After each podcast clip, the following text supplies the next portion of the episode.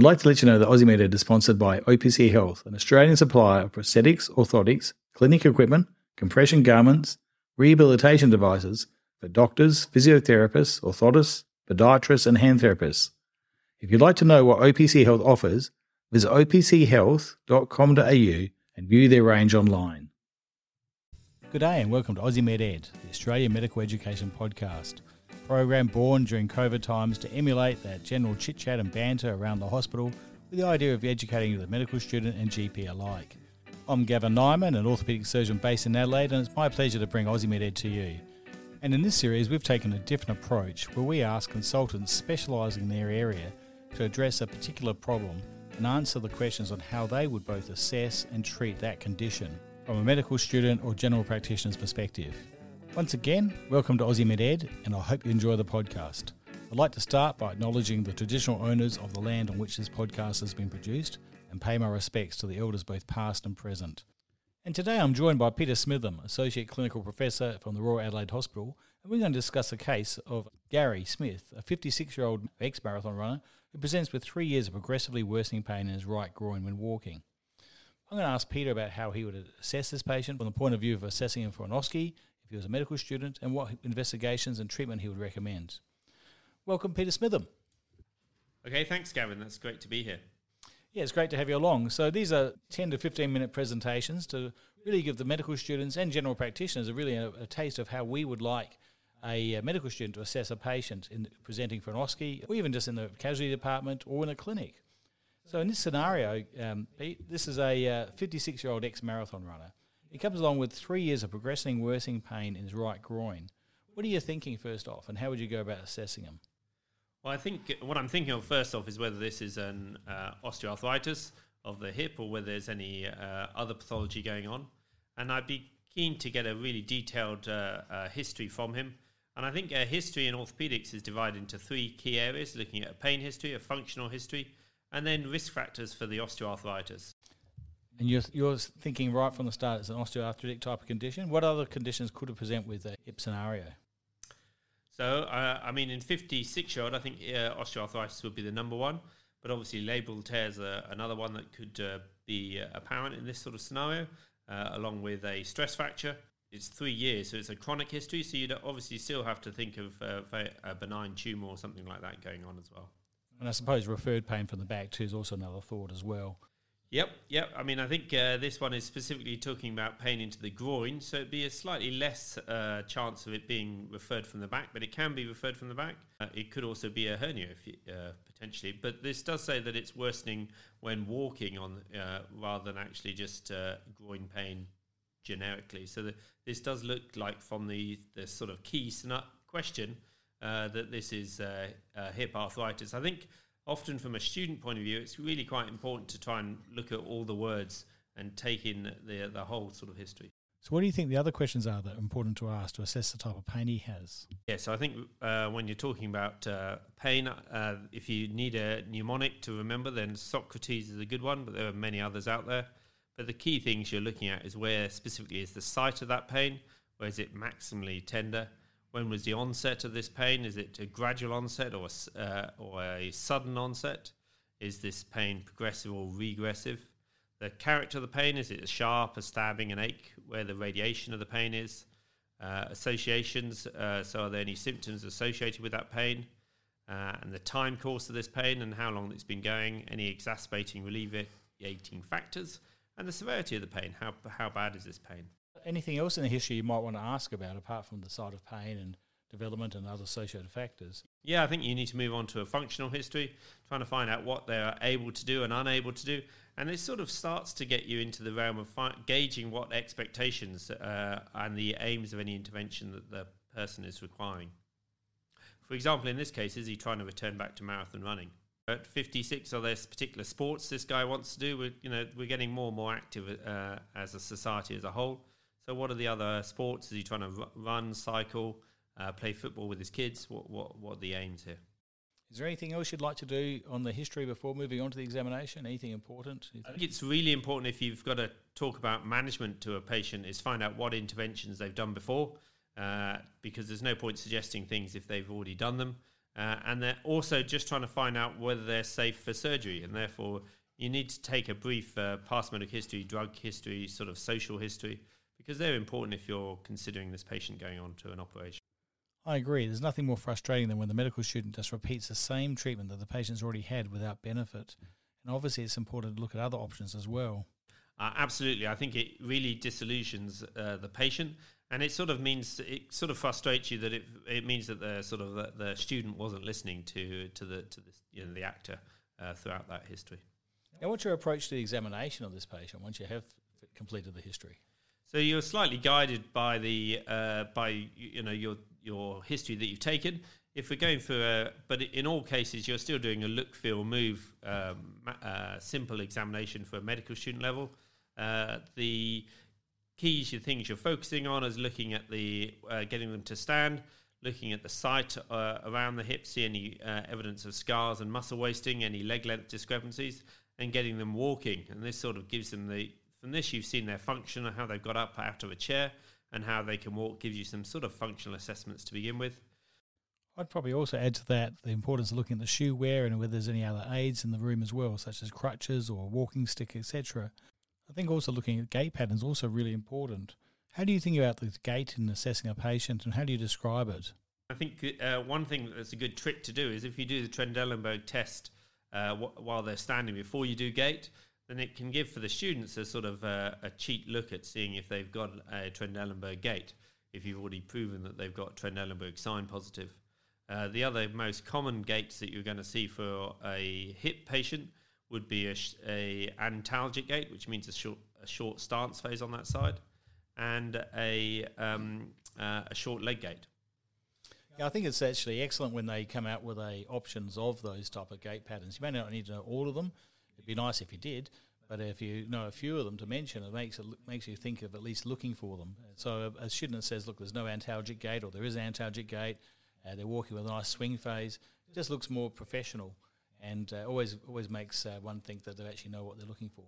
Yeah, I think it, they shouldn't rattle off everything under the sun, but uh, if they're looking at the three common things, then that's important. Yeah, definitely. Okay, so after that, what's the next step? And then after you've uh, done your look, you can go on to uh, uh, feel.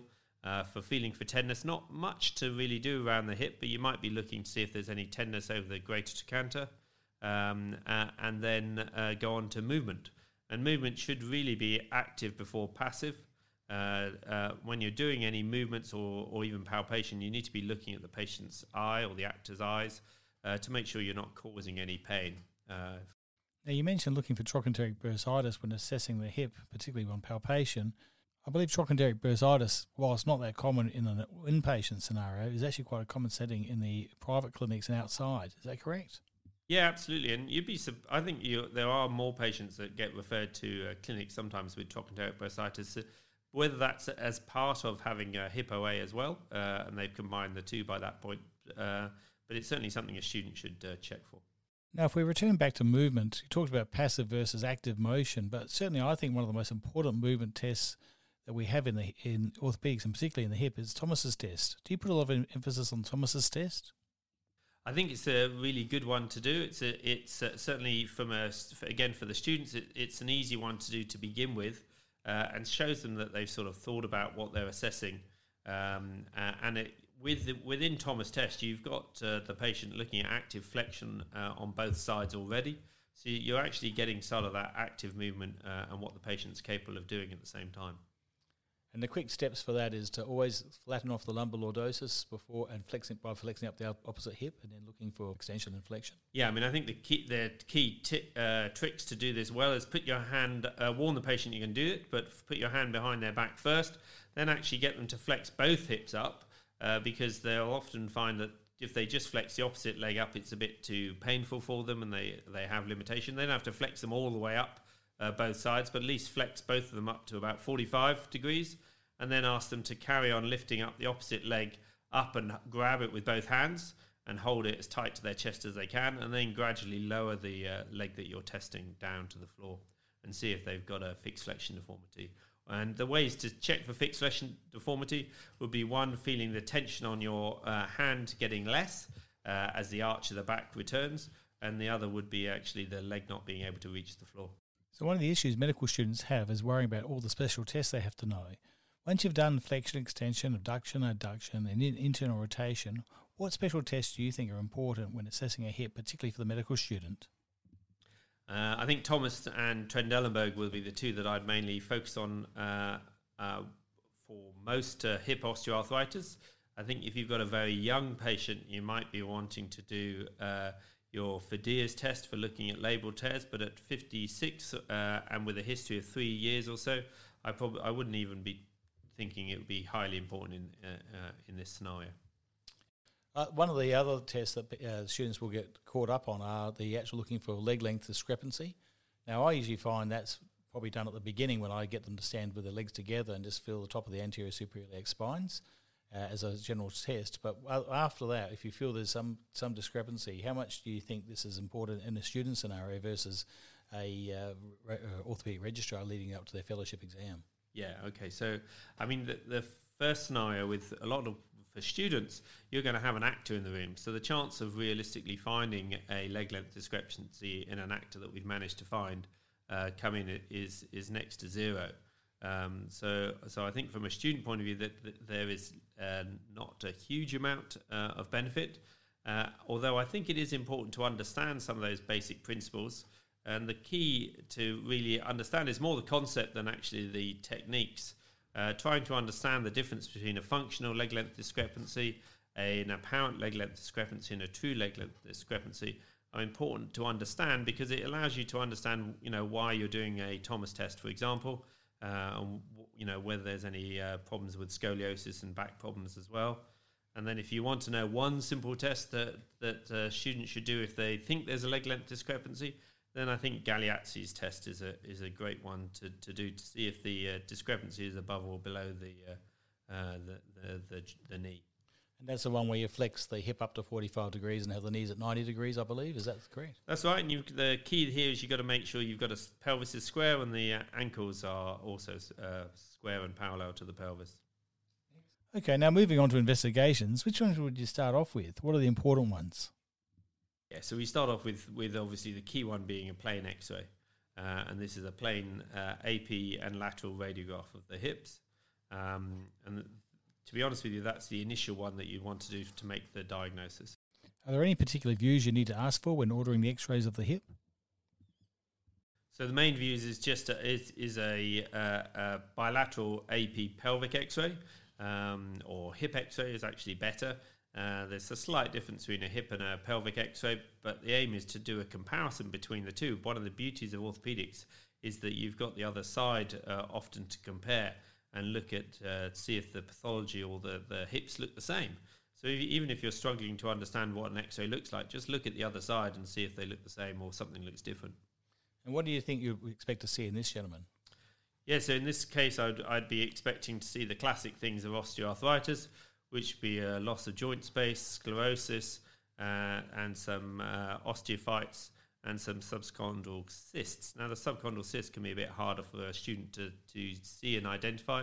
But to be honest with you, I think they're the, they're the least of the uh, three of the other uh, three uh, that are important to see. And I think if you've picked up all the others, you're still doing a, a great pass at this point. So usually with an X-ray, you get the answers. Is there any other tests you might want to do in, in any situation? Yes, I mean I think there's there, there's a few other things you need to think about if you're planning on going on surgery, you need to do blood tests to check whether they're safe for surgery uh, and to rule out any inflammatory arthritis potentially if you think that's one of the uh, suspicions. And again, if this if the there's not a significant amount of arthritis on the X-ray, uh, then you may need to consider whether this patient has got uh, a labral tear or any other uh, pathology. And finally, is is again, it comes more in the history and examination again. If you think this could be referred to pain from the back, you maybe want to do some examinations or special tests, uh, special investigations for the back as well. Yeah, of course. So that obviously it's always worth perhaps checking uh, neurology at the end if there was any concern about the back, and also pulses too if there was any concern. Yeah, and I think you need to be checking the joints above and below. This is again classic uh, basic things to consider for all joints. So below you'd be checking there's no pathology in the knee, and uh, and uh, you know you could do a, a simple uh, basic you know screening of the back as well. I think in a time-based assessment uh, for an OSCE scenario, and even in even in general practice too, the key point is to actually look at the joint that's involved and then mention those other areas at the end if you've got enough time to go go through and assess them properly. Yeah, I don't. I, I totally agree with you, Gavin. They, the student in their time period should, should not be wasting their time doing these things, but it's something that they could actually just mention that they're going to do a, a full neurovascular and examine joints above and below. Yep, so we've made, we've got, got X-rays and we've decided this gentleman does actually have arthritis of, his, of the hip, and it's been going on for three years. Uh, the, at this stage, he hasn't had a lot of uh, treatment. Um, what, what would you, how would you address his, his issues, and how, what do you think the first stage of treatment would be for this gentleman? I think the first uh, stage of treatment is actually making sure the patient knows what their diagnosis is and sort of the general course of uh, osteoarthritis and getting them to understand that. Then the early treatments are simple analgesics, uh, ch- changing activities, um, uh, potentially changing shoes, using sticks. There's, uh, in the opposite hand, obviously, make sure if you are going to suggest a walking stick that they're told to use it in their in their opposite uh, hand and then uh, making them understand that osteoarthritis is a sort of waxing, waning, gradually progressive disease uh, that will mean that ultimately they, they may need a, a, hip replacement. So, really, the treatment really does involve the treatment of the pain, and therefore, you need to involve the whole team in approach. Get a general practitioner involved for analgesic advice and psychological support, involving physiotherapists if they haven't been involved. Also, consider also the patient's attitude towards the pain and explain to them that it's not vital they have to have surgery or anything done. And that if they can learn to live with it, it's worth trying to go as long as possible. Yeah, definitely. I mean, I think one thing neither of us have mentioned, uh, and the chaps talked about being an ex uh, marathon runner, is we don't know what his body mass index is now and how overweight he is. So actually, trying to lose weight is a really important one to use. I think physiotherapy is less important for hips than knees, but is something that still can be considered. Um, uh, but it's really sort of trying to, uh, as you say, it's a multimodal approach uh, uh to initial management. So he, he, comes, he's gone through all that process, and uh, we've, we've, assessed him in the in the OSCE scenario on the general practice. And the examiner looks like he's looking for further information from the student, or the patient's looking for more information from the GP. Having tried all the non-operative measures, what are the operative? What would, operative approach would you recommend to this patient should he have failed all the other measures? Yeah, so if he's failed everything else, then the the operative uh, treatment would be a hip replacement.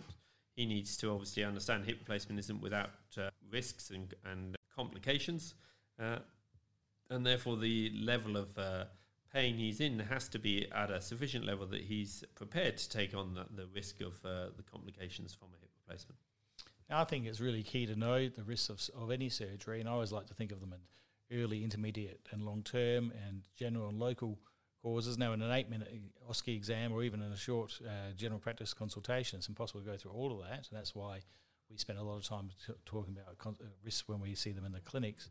Uh, but certainly, what are the key risks that you would mention uh, that you expect students to know about for a hip replacement?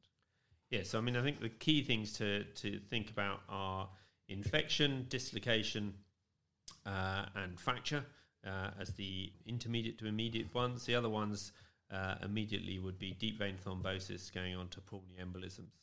Uh, I think one thing, if you've got a very educated patient uh, um, and who wants more information, they, is get them actually look at the um, uh, Australian Orthopaedic Association National Joint Replacement Registry.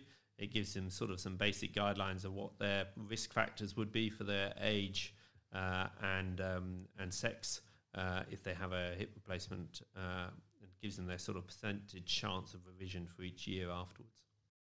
I think that's very good points. In general, hip replacement has got a pretty good track record. How, what length of time would you normally advise a patient that a hip replacement would last for? Now, I know this may vary between the size of the patient, the, the sex, a lot of lot of factors, and therefore you can't always say this applies to everyone. But in general, how long do they last for? Yeah, I mean, I think uh, hip replacements of all joint replacements has got the longest uh, longevity of lasting. And I think it's important to understand that different joints also uh, have different uh, longevity, and also different uh, different replacements, different approaches for hip replacements have different uh, um, longevity and risk factors. So these need to be considered. But in general, at 15 years, you're looking at 93% uh, chance of of that implant still being in place um, for hip replacement. They've got a really good uh, track record. That's pretty amazing. So, really, if we want to summarise this, this lad, how would you, if you were presenting to me, Peter, as a, as a medical student and I was the examiner, how would you summarise this this guy in general? taking into consideration what we some, some assumptions we found on the examination. Fine. So if I'm referring this to you, uh, I would say uh, I'd like to refer uh, Gary Smith uh, f- uh, for consideration of a hip replacement. He's a 56 year old, uh, highly active gentleman who's had three year history of progressive pain in his right groin. X rays show symptoms of osteoarthritis, and he has examination findings consistent with osteoarthritis. I've gone through the risks and uh, benefits, and he's failed non-operative uh, managements now. Uh, and I'd like to, you to assess him to see if he could consider a hip replacement. Excellent. Uh, well, I think that's a, uh, a, a, good story for a very classic and common presentation to a, a lower limb orthopedic clinic. Uh, is there anything else you'd like to add for that one, Peter? No, I think that's good. I mean, we've gone on for obviously longer than uh, uh, 10 minutes, um, but I think a lot of this can be just uh, rattled off uh, within the 10 minutes uh, of a, an exam. It's just trying to keep it short and concise and sort of go uh, with some of the initial history findings to steer you in the right direction. Well, thank you very much, Peter. Thank you for joining us today. Thanks, Gavin. That's great. I'd like to thank you very much for listening to our podcast. I'd like to remind you that the information provided today is just for general medical advice and does not pertain to one particular medical condition or one way of treating a particular condition. If you have any concerns about information raised today, please do not hesitate to contact your general practitioner for further information. We hope you've enjoyed the podcast and please don't hesitate to give us a like or tell your friends about it or give us a positive review. We look forward to presenting another podcast to you in the near future on a different topic.